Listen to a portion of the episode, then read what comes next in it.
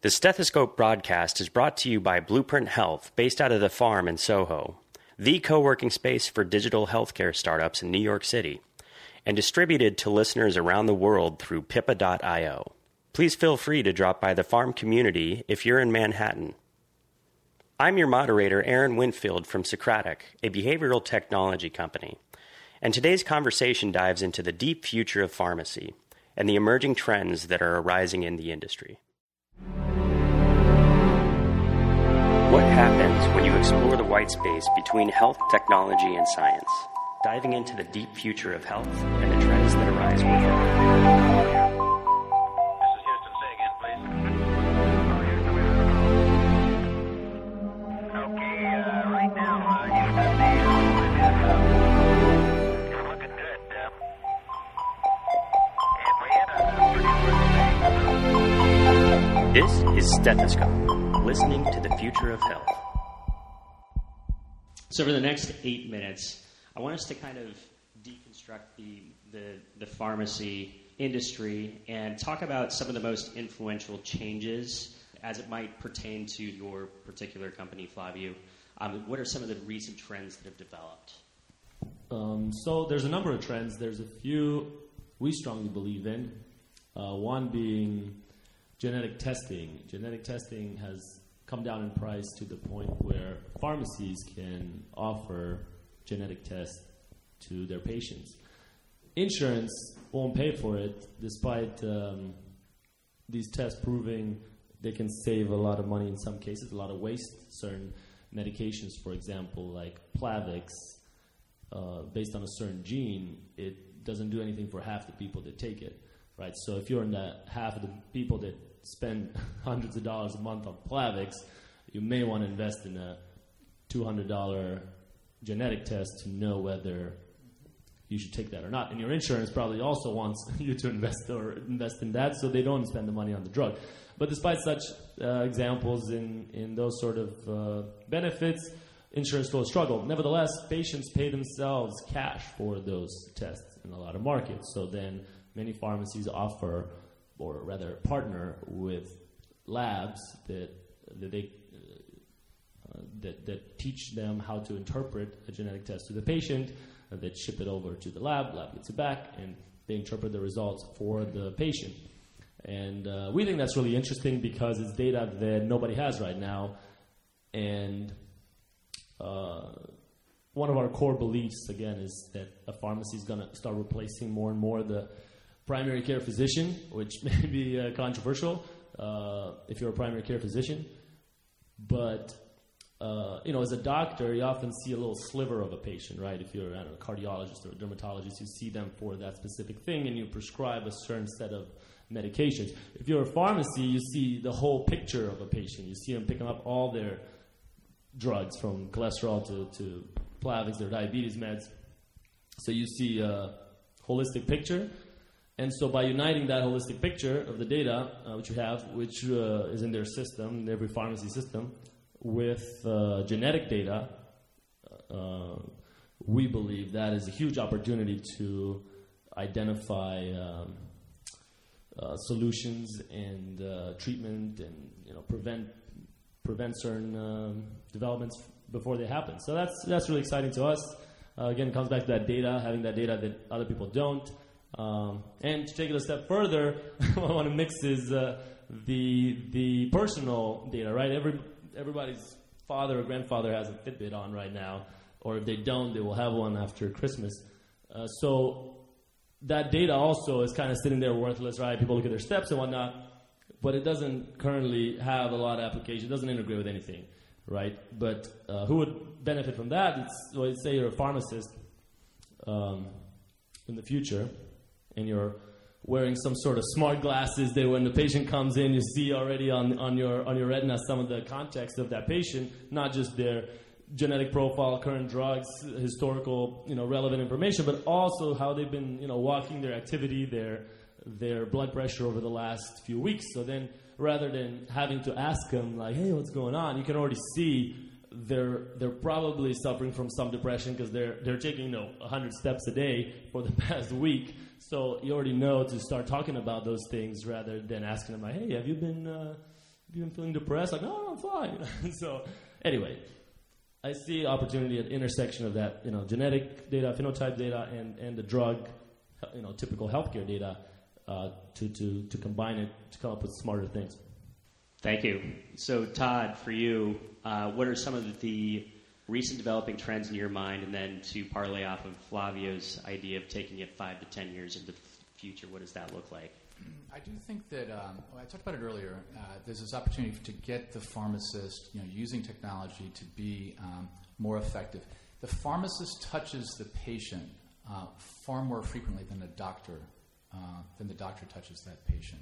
Um, the pharm- pharmacist touch patients, you know, visit with patients billions of times a year versus hundreds of millions for physicians.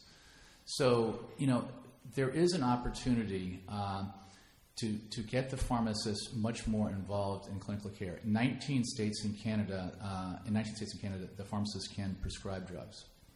Um, but you know, if you don't have a patient database and workflow software and analytics that enable you to act on, you know, to leverage or take advantage of, of those interactions, it's, it's, a real problem. And the current systems that are in place, these pharmacy management systems, they really are green screen type old technology. Uh, they are more of an ERP system. They're more for processing uh, prescriptions and billing and the financials.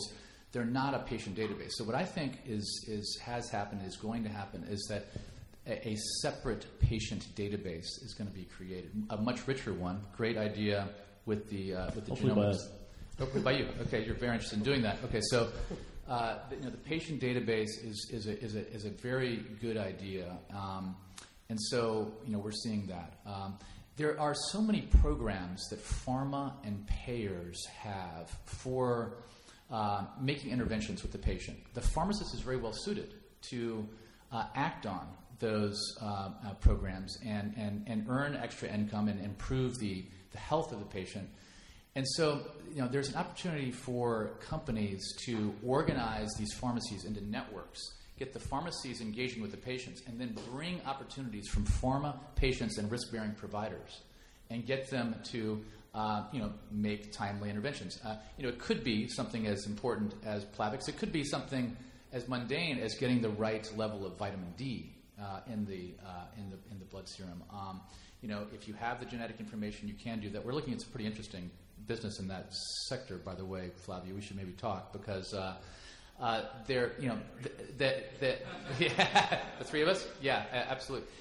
Um, you know, the, the, there are so many studies out of, you know, the, this SNP, you know, correlates with this phenotypical trait, but a lot of them are too simplistic. If you can get good science behind which collection of SNPs, you know, correlate with a particular phenotypical trait, I mean, you could advise the patient on, uh, on all the over the counter supplements uh, that they sh- could be optimally taking. I And if, you, if one person uh, needs far less vitamin D than this other person, I mean, they should be taking different amounts and a different, a different you know, multivitamin. Um, so, you know, that kind of stuff is pretty interesting. And people are pretty passionate about their supplements. Whether they should be or not is another question. Um, so, uh, you know, that's what we see. We see better, we see networks of pharmacists, we see increasingly engaged patients. Uh, the, the, I think that the, the patient's going to react if they're getting their if they're getting a great mobile experience where they're reminded to take their drugs, reminded to do their, their refills, they're getting they're conveniently getting their their prescriptions um, filled uh, and delivered, and um, and there's just new services, new opportunities that pharmacists wants to touch them, payers want to touch them I mean, it's a good area. That's fast. How is that governed? Is it HIPAA compliance? How does this patient database become more of a, a reality? What types of considerations need to be put around it so that people feel like their information is secure? Um, I think I don't think it's any different than any other digital health business. I mean, you have to get your act together. You got to get you know uh, you got to get very familiar with the alphabet soup of you know HITRUST and HIPAA and HL7 and you know doing all the things that one does routinely, BAA agreements, you know, in the um, in the uh, you know, provider space. Um, but the vendors can figure that out. That's not that's not any magic. You know, moving the data around to providers, moving the data around to payers. Um, you know, getting buy-in, some opt-in programs from pharma. Um, all of those are, are, are, good opportunities. Um, you know, there are hundreds of thousands of pharmacists. You know, that's a lot of that's a lot of clinicians. They're underutilized. Um, you know, CVS I think has 800 minute clinics. I want to say um, that's not that many. With 44,000 independent pharmacies, um, that's an army. It's an army to improve health and uh, and make a difference. And I think you know, working with the providers is such a bitch. You know, they're just the culture of providers is so challenging. Pharmacists, they're like little businesses. They could be any XYZ little business, you know, that uh, a software vendor sells to. Um, you know, they, they, the, the product has to be good. It has to be very competitively priced. It has to be something that they can turn on or turn off if it's not working. But if it delivers results, they will use it. Um, you know, I, appreciate that. You know, calling up a hospital trying to get them to react is very, very difficult. And then the, the sales cycle, selling to health plans and selling to, to big pharma, that's not easy either. So I mean, it's sort of a little niche that now some, the criticism might be that it's too small of a niche, and so you've got to battle back, and you've got to find a way to get your foot in the door, get some recurring revenue, and then layer on services. It- It's not you can't make a big enterprise sale easily. I just want to say we have a customer that's a drugs, guns, and liquor store. That's kind of their name. Uh, so just to give you an idea of what these, you don't see them around New York. But tell me, tell me that you're saying that it's a pharmacy that also sells guns and drugs and, and Well, alcohol. No. Right, that's right, all in one store. Uh, it's hard to believe, but uh, Are you serious? no, yeah, he's a customer. So Uh, in the front of the house, they sell um, alcohol and guns. I haven't visited, but I assume they have them somehow segmented, so it's not That's like on the shelf next to. Um, but yeah, I also want to say the FDA. So uh, the uh, some of the stuff you get excited about, and they're like, "Let's get it on the patient's phone. Let's do this," and and then like, like 23andMe, you know, struggled with giving this sort of advice uh, to directly to patients because you're not you're not you're not supposed to uh, tell a patient. Yeah, you Big might trouble. have Big trouble there. there's Yeah. fifty percent chance you might have cancer. Like you don't want to be in that position, and FDA No. won't probably for the for the foreseeable future let a software company do that uh, until the science is really perfect. Which with this data, it's it's hardly ever hundred percent. But for wellness, it's a much lower bar. Right. For wellness is a much lower bar, and for pharmacists, there's basically no bar, right? Because you can you can tell these folks uh, as uh, software advises the the provider, and then the provider has to make a um, judgmental you know decision based on the data on what they're going to recommend. So I mean, there there is a bar, but it's certainly much lower than direct to the patient. So Okay, you're saying that the, the, the pharmacist degree, their, their licensing, and allows them to dispense advice. Absolutely, yeah. And so if they, so you wouldn't have the pharmacist turn over this genetic analysis to the patient without advice from the pharmacist. Right, right, exactly. Okay, that's interesting.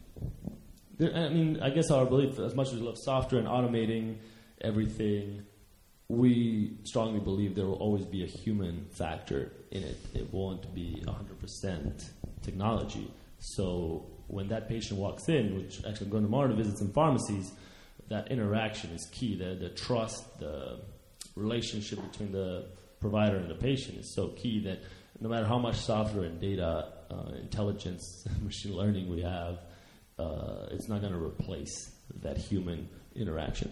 which makes sense. But it, it sounds like the takeaway is a good. Um, I don't know much about the adoption for pharmacists, right, in terms of software or even getting their patients to opt in to certain programs. But it seems like that might be a better catalyst than the actual uh, than the actual physician to to get people to get on the more proactive side of their health. Yeah. Eighty percent, eighty percent of pharmacists um, deliver uh, vaccinations and, and flu shots. Uh, Eighty percent of pharmacists uh, have uh, medication therapy management offerings. Um, so, you know, and and many of them have MedSync. Increasingly, they're offering. Uh, you know the PillPack type of, uh, of offering. Many of them are serving long-term care. Um, many of them are seeking the opportunity to get into specialty. Um, that's a big opportunity, uh, especially hospital-based. You know, there's just the different corners um of the pharmacy world that are, are, are taking off. Interesting. Okay, so we're going to push ahead to delivery. Let's play around with a couple of entertaining questions here. So let's pretend that drones are considered for healthcare and prescription drug delivery in the United States next year. What does that look like? Could it be helpful at all? What are the considerations that should be thought about there? I don't think it'd be helpful at all. I mean, there's all these startups around New York doing uh, almost drone delivery, right? There's a couple uh, popular startups doing delivery. Um, Which, what, are the names? uh, z- putting me on the Capsule? spot. Yeah, Capsule and another one. Yeah. um, There is another one. I forget the I name. forget their well. name. But uh, New York is is a unique place where you can make a billion dollar company delivering drugs, but most other places in the world um, are not. Uh, and most importantly, the people taking most of the drugs are not you and me.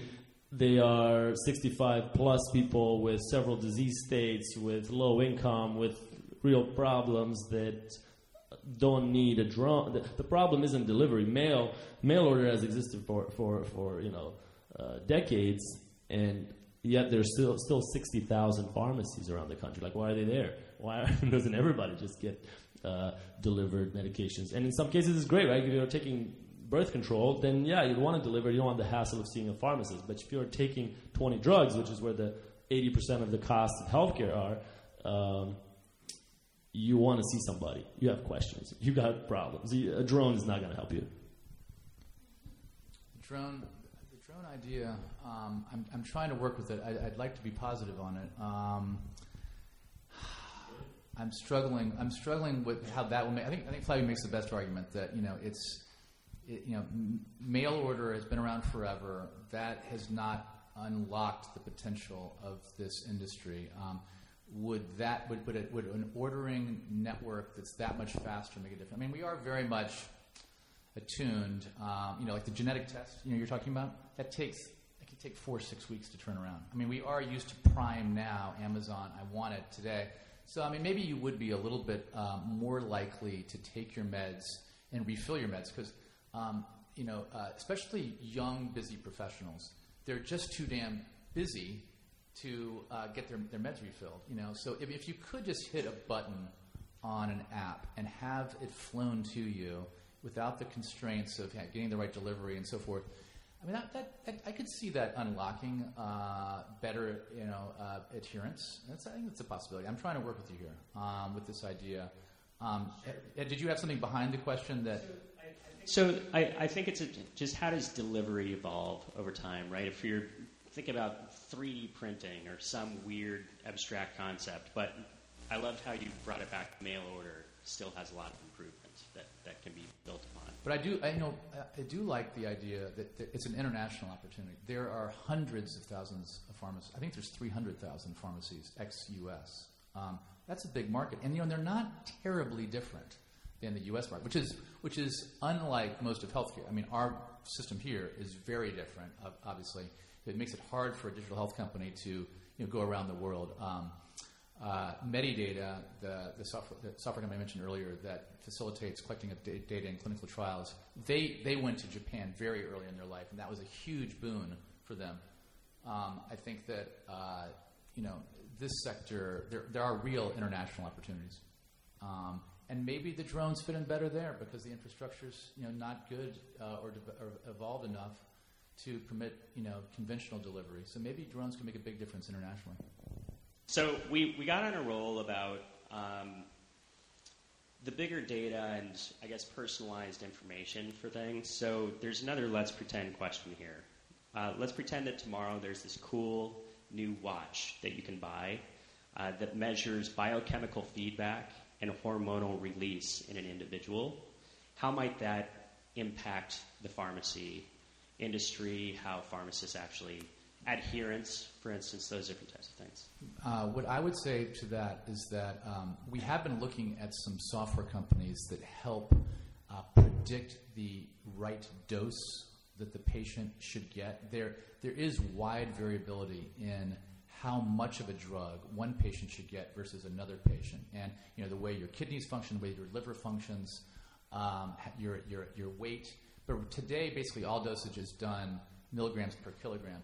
And so, if you did have a better read and a constantly optimized, you know, feedback loop, you know, you could get much better prediction of how of of, of how much drug of the drug to prescribe uh, and dose um, in order to get into the narrow therapeutic window. In other words, drugs that that uh, have narrow therapeutic, therapeutic windows, too little doesn't work. Too much is very toxic.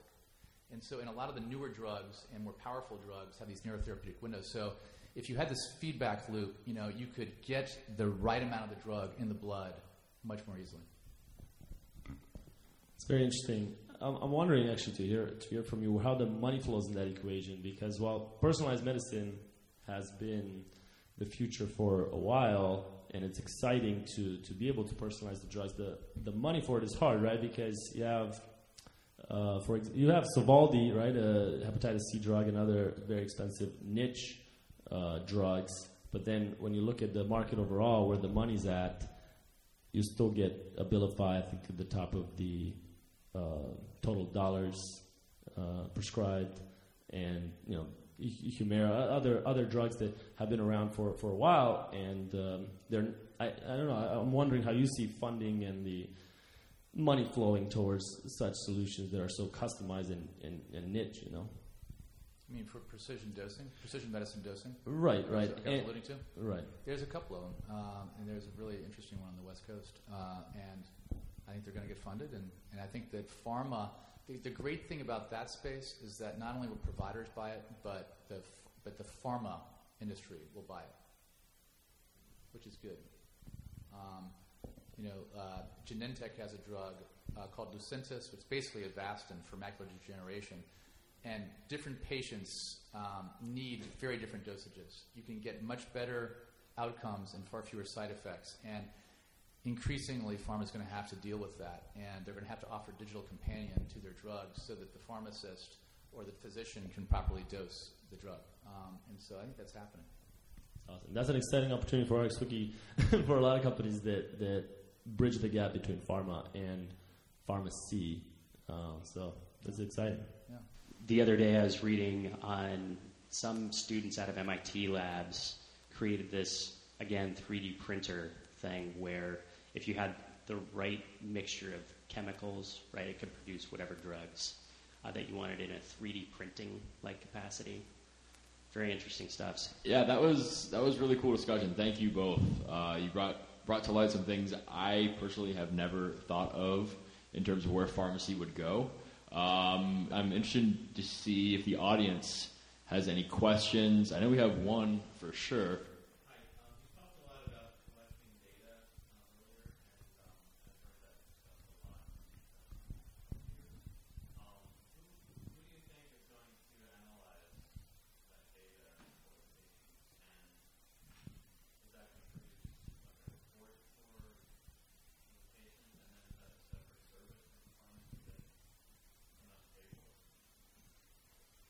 Um, there's a lot of questions in there. So the data's already there. Uh, it's a matter. Actually, we are talking to a pharmacist just yesterday that they have the data. They know they, they're seeing the patient, but they don't know which question to ask to which patient. They just don't have the time to just look through the data. And it's not very complicated. We're not talking, you know. Uh, I don't know, very complicated machine learning, IBM Watson. They're just trying to see if they're on a diabetes drug, that they're still taking it regularly. And because uh, of the chaos that is in a pharmacy, they just don't even have the time to know which question to ask. So I think um, as far as who's going to do it, your question, I hope we're going to do it to make it uh, easier so they can analyze that data in real time, uh, accurately, and with the right insights. As far as who's going to pay for it, definitely not the patient. Uh, anybody but the patient. Probably insurance, uh, as soon as there's proof that that uh, lowers their uh, costs. Uh, or pharma, with some of the stuff that, that Todd was talking about, I think there's a huge potential. Specialty drugs, when you have a $20,000 drug, there's a huge incentive for pharma to make sure you take it and you take it right and you keep taking it.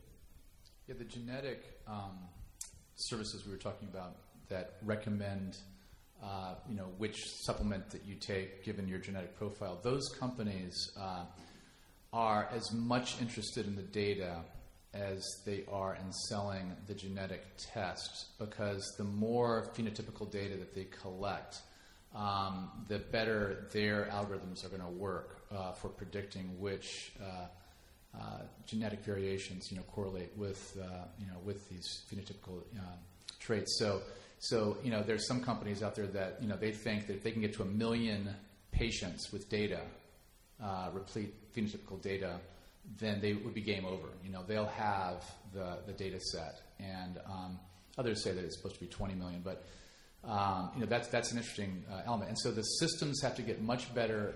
Uh, in asking the questions, you know, like you know, we go to the doctor and we roll our eyes because we have to fill out the same form every time.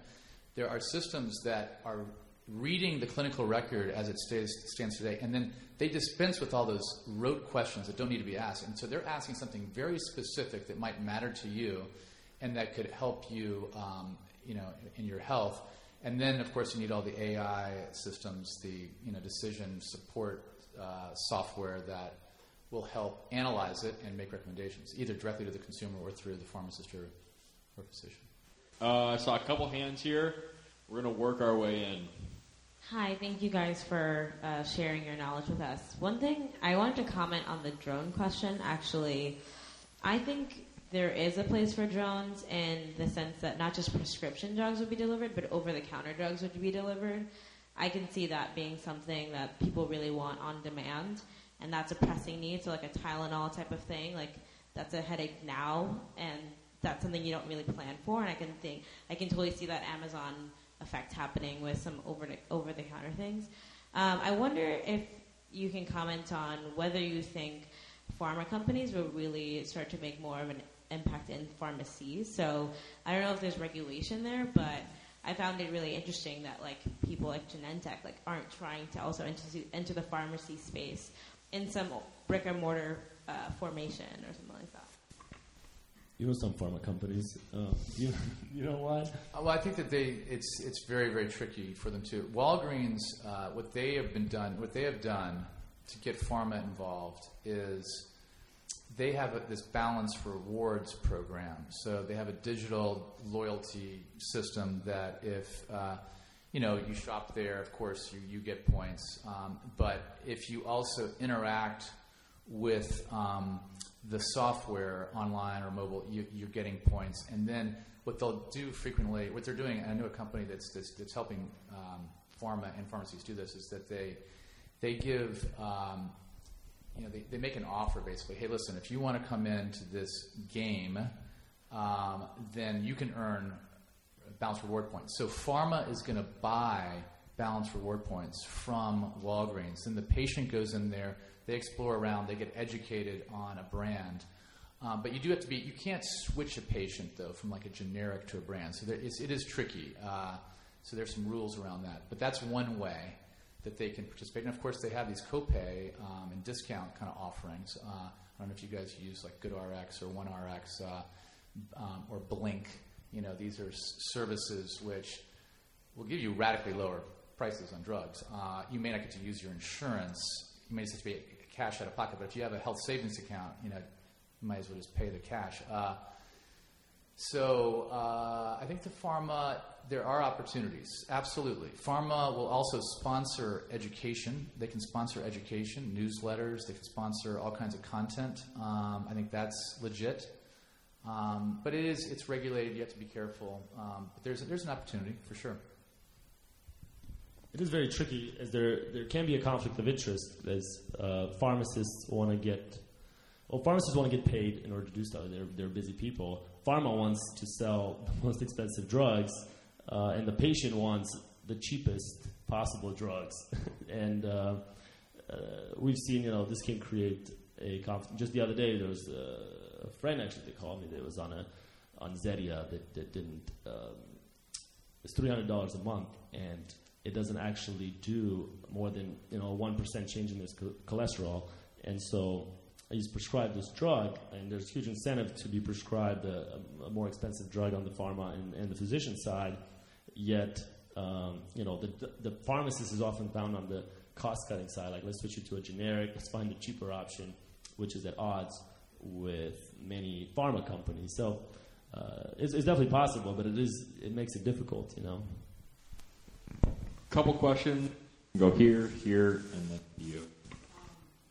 Once you get the pharmacist up to speed in terms of understanding all the data and having information and the time to speak to their um, the guests coming in, how do you see that integrated into a much larger system? Because you have pharmacists, you might have a mental health clinician, you might have paramedic specialists. How do you see that connected to all the whole system? And then who kind of owns the responsibility of the patient? Well, we um, that's an, that's a good question, and it's, it's not it's not an easy one to uh, to solve. We have a company in a company that uh, we have investment in a company that facilitates the flow of information back and forth between um, pharmacists and uh, providers, um, and so you know the Rite Aids, the Walgreens, those guys, th- those their um, investments in their in-store clinics. You know what they've done is they have purchased an EMR. Um, you know, they've invested in clinicians who can provide care to the patient. They've invested in real estate. Uh, they do need to coordinate care with providers, and so they will do outreach and facilitate the flow of information back and forth. And so that is happening. Uh, and in terms of long term care, pharmacies that are serving long term care. By the way, there was a very important uh, IPO in this space recently called Tabula Rasa. Do you know this company, Flavio? Uh, it started out as a as a uh, uh, I believe a pharmacy uh, in the PACE program. I don't know if you know the PACE program. It's a long-term care program, and so they have a pharmacy, but they also have medication risk management software. They made a number of acquisitions. I know one of the investors, uh, Glenn Bresner, and it was a tremendous, tremendous win. And it's worth a couple hundred million dollars. It's public, uh, and you know that's the most recent digital health uh, win. Um, it's been in the pharmacy space, but um, you know, working with long-term care, working with uh, community providers, risk-bearing providers, is is real. It's happening. Um, the plumbing is getting laid. It's not easy. Anything with providers is hard, but um, it's kind of happening.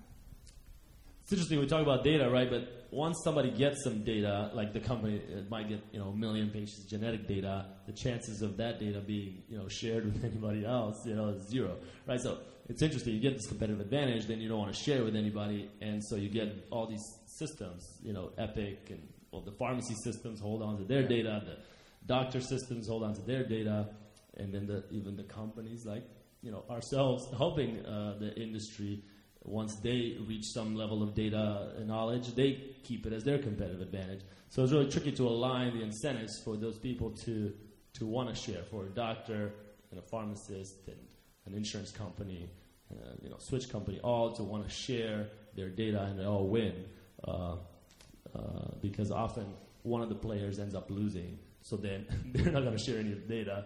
Uh, so it does make it tricky. Um, uh, but fortunately, there's there's been more pressure, right? There's been when Todd Park was CTO or, or the yeah C, CTO Todd Park. Um, uh, there was a lot of you know the, the Health Datapalooza conference. If, you, if any of you have Yeah. heard of that, remember that. Yeah. there's been a lot of in the past four years has been a lot of progress uh, towards sharing uh, data. Matter of fact, our company's first product was based on some data sharing that the Center for Medicare Services did that they didn't share before. So um, there, there's hope there. that with more data being shared, there's more opportunity. But yeah. Hi, thank you. Um, I'm- I'm having some confusion um, with how we're defining the role of the pharmacist um, based upon the, the, the idea that the pharmacist could prescribe a diagnostic test in the form of a genetic test, which then they would be then interpreting that test and providing um, information to the patient. I, I don't necessarily. I, I- is, is that the role of the pharmacist? And this leads on to a whole host of issues down the line. I guess that's the first place I would like to start. I, think so. Yes, it is the role of the pharmacist. So right now, to become a genetic counselor, this is a nursing degree, an MD degree, um, continued uh, post-degree education and a residency focused on genetic uh, uh, interpretation and delivering that knowledge to the patient. So do you still feel that pharmacist is in a role where probably their primary responsibility is the management of a care plan that's been prescribed by a physician, not necessarily prescribing or, or diagnosing a patient, then dictating a care plan that, that would then proceed. So I would, I would be careful with how we are defining the role of the pharmacist in relation to um, diagnosing disease and then adopting treatments for those diseases. I think that's fair. I have not looked into the what the pharmacist can do. I, I do know that if you Google personal genetic tests, you will get to a wiki page, a Wikipedia page very quickly that lists a bunch of startups that are selling direct to consumer. Uh, you know, where you swab and get uh, your basically your your, your a panel of of uh, genetic SNPs, as they're called, um, and how they correlate with uh, either affliction or lack of affliction, and that you know consumers can buy that today. We could all do that today, and and there's you know Pathway Genomics has uh, perhaps you know best known one, but there's a bunch of um, a bunch of offerings like that. There is nothing I see that would be wrong with um, a pharmacist making you know looking at the different choices there and then making a recommendation as to which vendor they think is a good vendor. Um, whether or not they should be in the role of actually interpreting the the, um, the report is a good question. I, I don't know. That may be beyond what a pharmacist can do. But like I say, if the test um, is is then producing data that goes into an app, and this is happening. There's a Warburg company called Helix. They put $100 million into a startup, um, and they are basically trying to become the app store of genetics. And so if you get your test from Helix, your data is then stored on Helix. And so the idea is that um, app developers, uh, and there are many, they're going to probably launch with 30, they will constantly be adding new apps that are making you aware of uh, interesting things you can learn. I mean, it might be as simple as, again, the vitamin D. It might be something more, uh, you know, like what kind of diet is best for you, what kind of exercise regimen is for you. But all this wellness stuff, I mean, it's you can do that, uh, and that's that's that's here. That's happening. I mean, I mean, there there are makeup and skincare companies that are considering offering this, so that when you are searching a list of products, you know, you see the products that are optimized for your uh, genetic makeup for your skin. Um, I mean, this is this is going very mainstream um, as a decision aid uh, as a consumer. So I do think that it's happening. I don't know if the pharmacist wants to get too deep in the weeds on uh, the medicine, but on wellness, I think it's pretty pretty legit. Um, you know, we're making a lot of decisions suboptimally. You know, we may be like killing ourselves to run long distance when genetically we would be much better off doing sprints and doing weightlifting. You know, I don't know what it would be, but you know, or you know, you know, we're, we're saying we're going to a protein-based diet, and you know, our makeup is you know would much be better served by some other diet. You know, it'd be nice to know that. And if the pharmacist was thoughtful enough to go through, sit through the tests and the apps and make it, you know, say, hey, this vendor seems to know what they're talking about, and we've looked at the science and it looks pretty good. I would appreciate that from the pharmacist. You know, because else are you going to figure it out? You're going to Google and you're just not going to know. I mean, do I do this one, do I that one? But if your pharmacist sort of looked into it for you, um, that would be pretty cool. I mean, there are, there, there are vitamin companies that they will. It's a dumb business, but I think they're actually doing fairly well. They will take vitamins out of the different bottles and put them in packages that are just for you. Now, if that service was combined with a genetic you know, underpinning, you know, they could really deliver you supplements that really fit you. That would be good. And you know, the pharmacist is not making much money off of the products at the front of their house. They they need to sell to be more effective retailers of products. You know, and this, this would be one way. So I think there's some merit to it. Last question. Going to switch real quickly uh, to the provider side. You mentioned it a little bit. You're seeing today millennials have these high deductible plans at employers, and they're not hitting the, their deductible. And um, when they do seek care, they have, they understand their data, uh, they're well informed. Uh, do you see a place in like this healthcare marketplace for consumers to step in, uh, specifically, you know, millennials to step in and be able to shop for their care, almost in the sense of uh, a provider A versus provider B is offering $25 difference in the service, do you see that there's an opportunity there for a service to facilitate that? Because at the end of the day, you're seeing a healthy, generally a healthy population that never like hits their deductible, so they're almost paying out of pocket for their care. Um, so they're interested in saving a couple bucks. Do you think that there's a, a, a validity for a service, something like that, to facilitate uh, a, a consumer to, to be able to act on, on that to, to, to save some money? Yes, I do. I have an investment in such a company. uh, it's a company called Vitals, um, and they also actually have a they have a service called SmartShopper. This is pretty interesting. When they sell a service to a health plan or self-insured employer, and if they look, they can they can, look through the, the claims and they can see if you've been getting service. Let's say you're getting an MRI, or let's say you're getting uh, an Remicade infused. If you're shopping, if you're going to a provider that's overpriced and has poor quality, they will call you up and say, "Listen, if you go to this provider, we will write you a check." Not just, you know, not is it only better for you with less money out of pocket out of your HSA account, but we'll actually write you a, you know, a cash on the barrel check.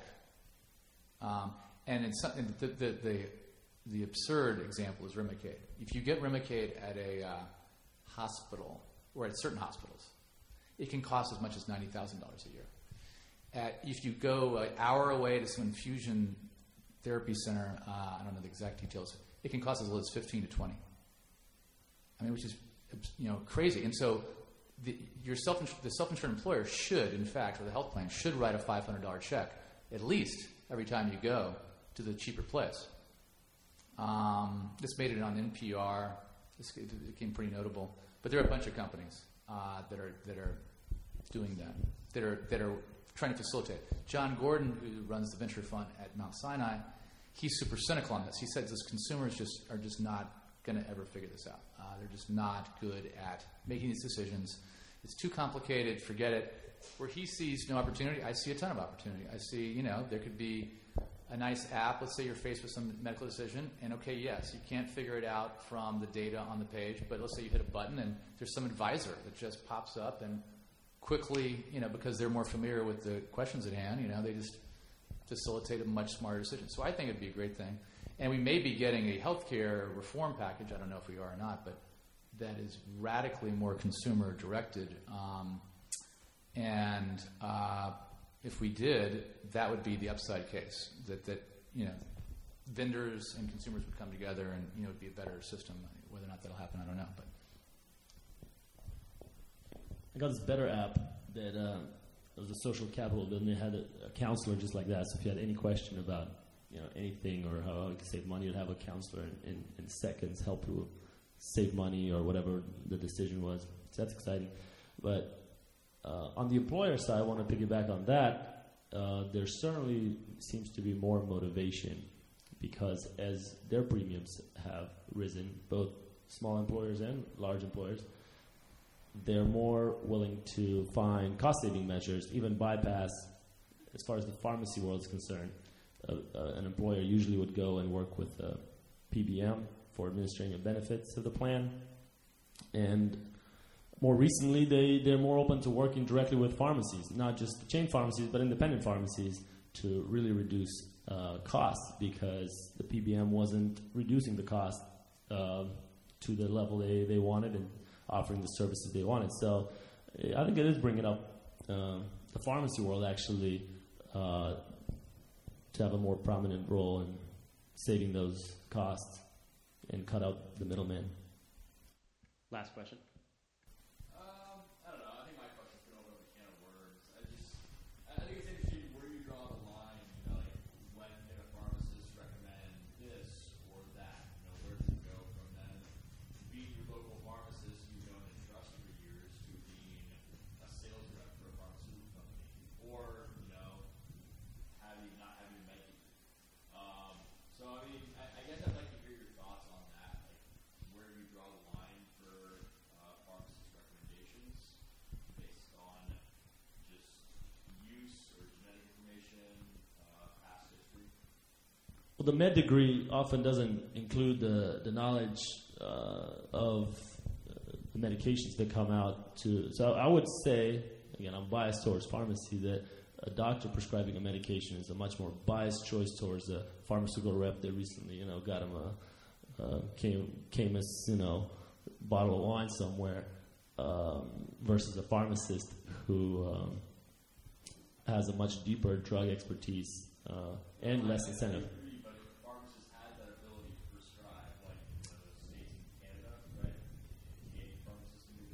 Uh, yeah, in 19 states and in Canada, uh, pharmacists can prescribe.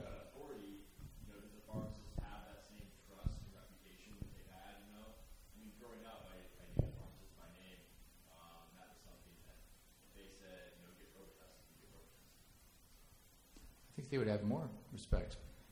Yeah, I do.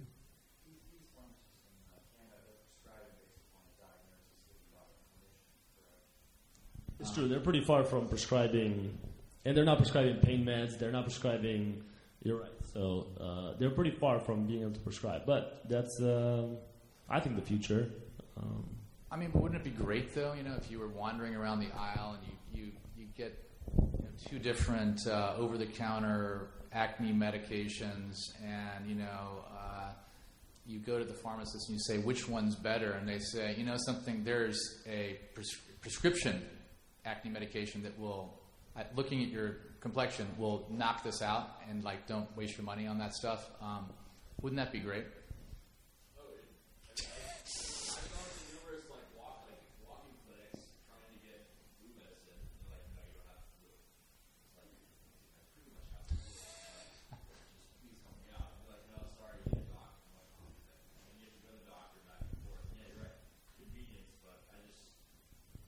But your point about pharma, you know, influencing the pharmacist's decision, yeah, that would not be good. And I don't think that's, I don't think that really happens. Um, I think, I, I don't, I think that it's more likely that the uh, the payer is going to pay the pharmacist to come up with a more cost-effective, uh, higher quality recommendation. That pharma, but it would be good if pharma is offering cash, you know, discounts. If you're going to get that drug that pharma sells, and there's some coupon out there, the ph- you would, I would appreciate if the pharmacist was smart enough to analyze, you know, scan the the database of coupons and incentives and make sure I got it, you know, so I didn't overpay.